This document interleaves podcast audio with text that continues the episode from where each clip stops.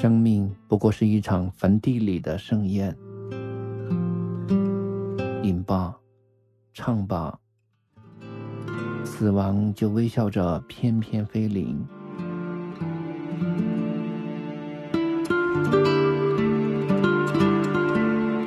当青春的容颜在镜中老去，还有谁会想起那些最初的温柔和疼痛？成都，今夜请将我遗忘。四川方言版，作者慕容雪村，播讲梧桐。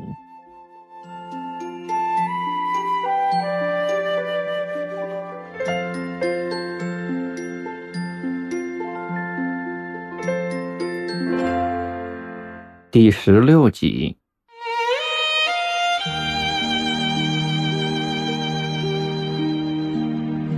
如果把城市比作人，成都就是个不求上进的流浪汉，无所事事，看上去却很快乐。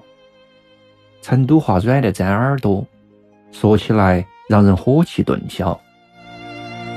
成都人也是有名的闲散，翘脚端到茶杯，在藤椅上，在麻将桌边，一生就像一个短短的黄昏。走进青阳宫、武侯祠、杜甫草堂，在历史的门里门外，总是坐到太多无所事事的人，花五块钱买一杯茶，坐上一天，把日子过得像沏过几十回的茶叶一样清淡无味。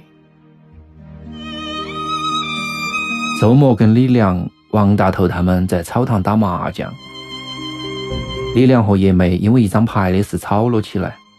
叶梅粉脸通红，李良小脸煞白，都气鼓鼓的。我和王大头赶紧解劝，说你们两个还在蜜月中的嘛，就为一张牌，值不值得哟？有啥子话不能好好说呢？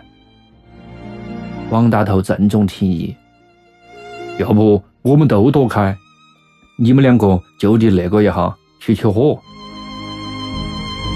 我捧腹大笑，赵爷在旁边也噗嗤了一声。叶梅板起个脸，还在不依不饶地说：“心眼儿那么小，还算啥子男人？”李良一下子瞪圆了眼睛，看样子立马就要动用哈魔神功。我赶紧把他架到一旁，回头对叶梅说：“一个人少说一句嘛。”叶梅远远地瞪了我一眼，没有再说话。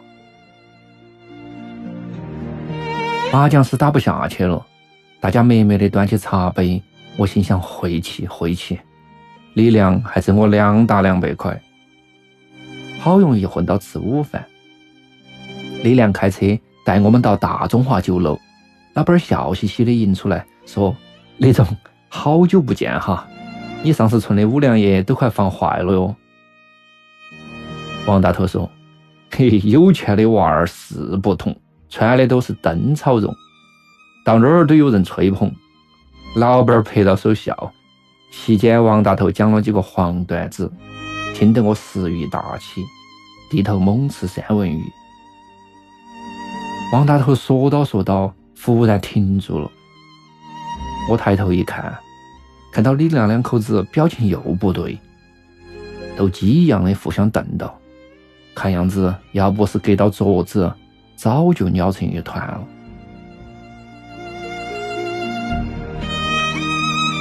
我在李良眼前晃了晃手，隔断了四道愤怒悠远的目光，暗暗的叹了一口气，想：哎，不是冤家不聚头啊！吃完饭，大家一哄而散。王大头夫妇说要去看房子。这对腐败分子又嫌房子小了。李良带到叶梅回家，估计战争还将继续。不晓得哪个会脸上挂花，哪个会屁股青肿。赵月遮遮掩掩的暗示，希望我陪他逛街，我断然拒绝，说要回公司加班，写一份述职报告。我们有日子没有吵架了。彼此都感觉有点疏远和陌生。不过从表面上看起来，我们比任何时候都要恩爱。出门前相视一笑，回家后相视一笑。哪个有事要晚点回来，都会主动打电话请假。周卫东很是奇怪，问我：“陈哥，啥子时候变成新好男人了？”我笑了一笑，觉得嘴头发苦。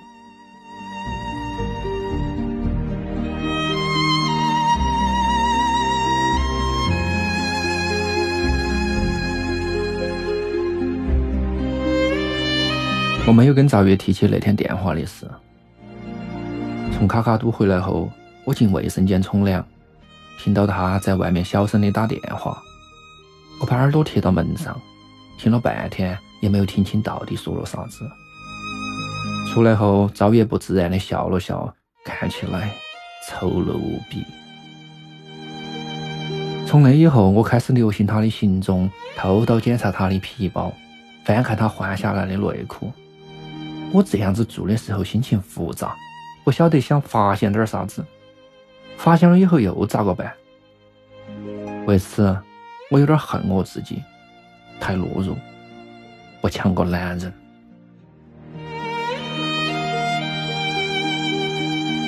不晓得是我粗心，还是赵月的作案手段高明，最近一段时间没有发现啥子可疑迹象。当然，没有发现。不代表没有发生。从赵月跟我亲热的时候轻微的抗拒表情，亲热完了以后的茫然眼神，我都能感觉到些啥子。三个月前，赵月对我说他有情人，我相信他那个时候是清白的。现在他一口否认，就说明他已经被涂黑了。李良说：“我的生活盛产悖论。”但是悖论只会让我更加聪明。我冷笑着想，我的述职报告已经写了七八千字，先介绍我的成长历程，怎样从普通一兵成长为一名经理人的。这是借用王大头的说法，他去年在公安系统的演讲比赛中得了一等奖，题目就是从普通一兵到派出所所长。拿奖后，他乐不可支，向我和李良炫耀了好几次，直到我们把普通一兵说成普通一逼，他才闭嘴。介绍完成长历程，跟到鼓吹自己的功劳苦劳，把当年光到膀子抗货的事也翻出来了。整个报告有理有节，夹叙夹议，有总结，有规划，有抒情，有赞美。我自己看到都得意，相信一定会击中总公司那帮饭桶。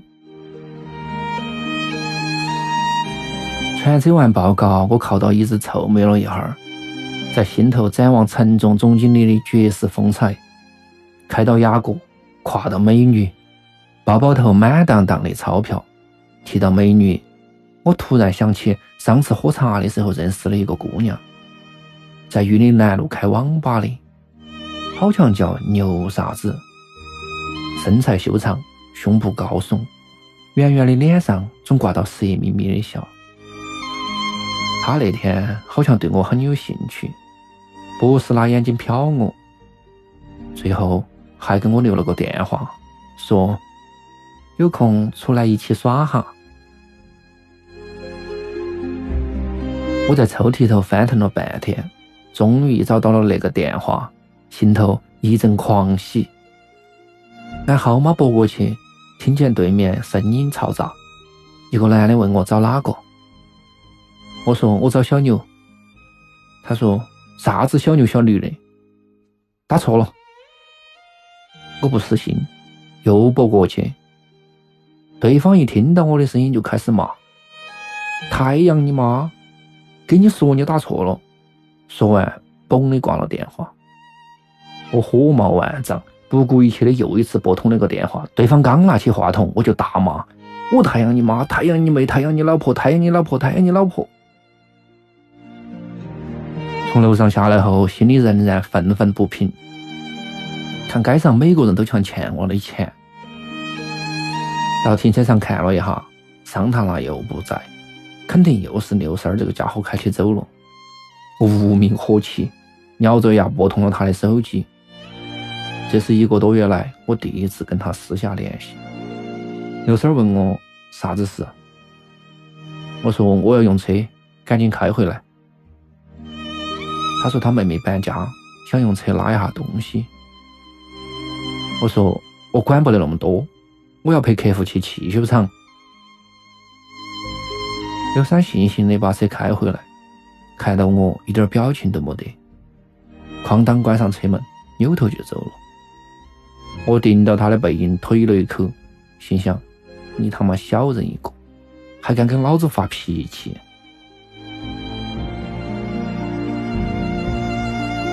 刘三儿工资比我低不了多少，每月四千多，再加上提成，好的时候经常过万。不过这下子特别狗夹，一起出去吃饭，从来没见他掏过口袋。周卫东几次骂他铁裤裆。他们两个有点像当初我和董胖子。面和心不和，得到机会就互相打击。我常常是两边安抚，打几巴掌，揉一揉，惹急了干脆各打五十大板。所以他们也不敢闹得太过分。周卫东脾气有点像我，大手大脚的花钱，见了美女流口水。要不是因为他整天大咧咧的给我捅娄子，肯定比刘三儿要混得好。前两天我抓到刘三儿的一点小辫子，硬是把他的工资降了六百块。董胖子也拿我没得办法。据说刘三儿气得直跳。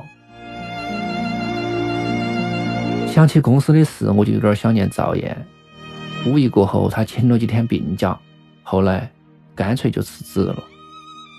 我做了半天的思想工作，从改革开放说到 WTO，从海湾战争说到点 com。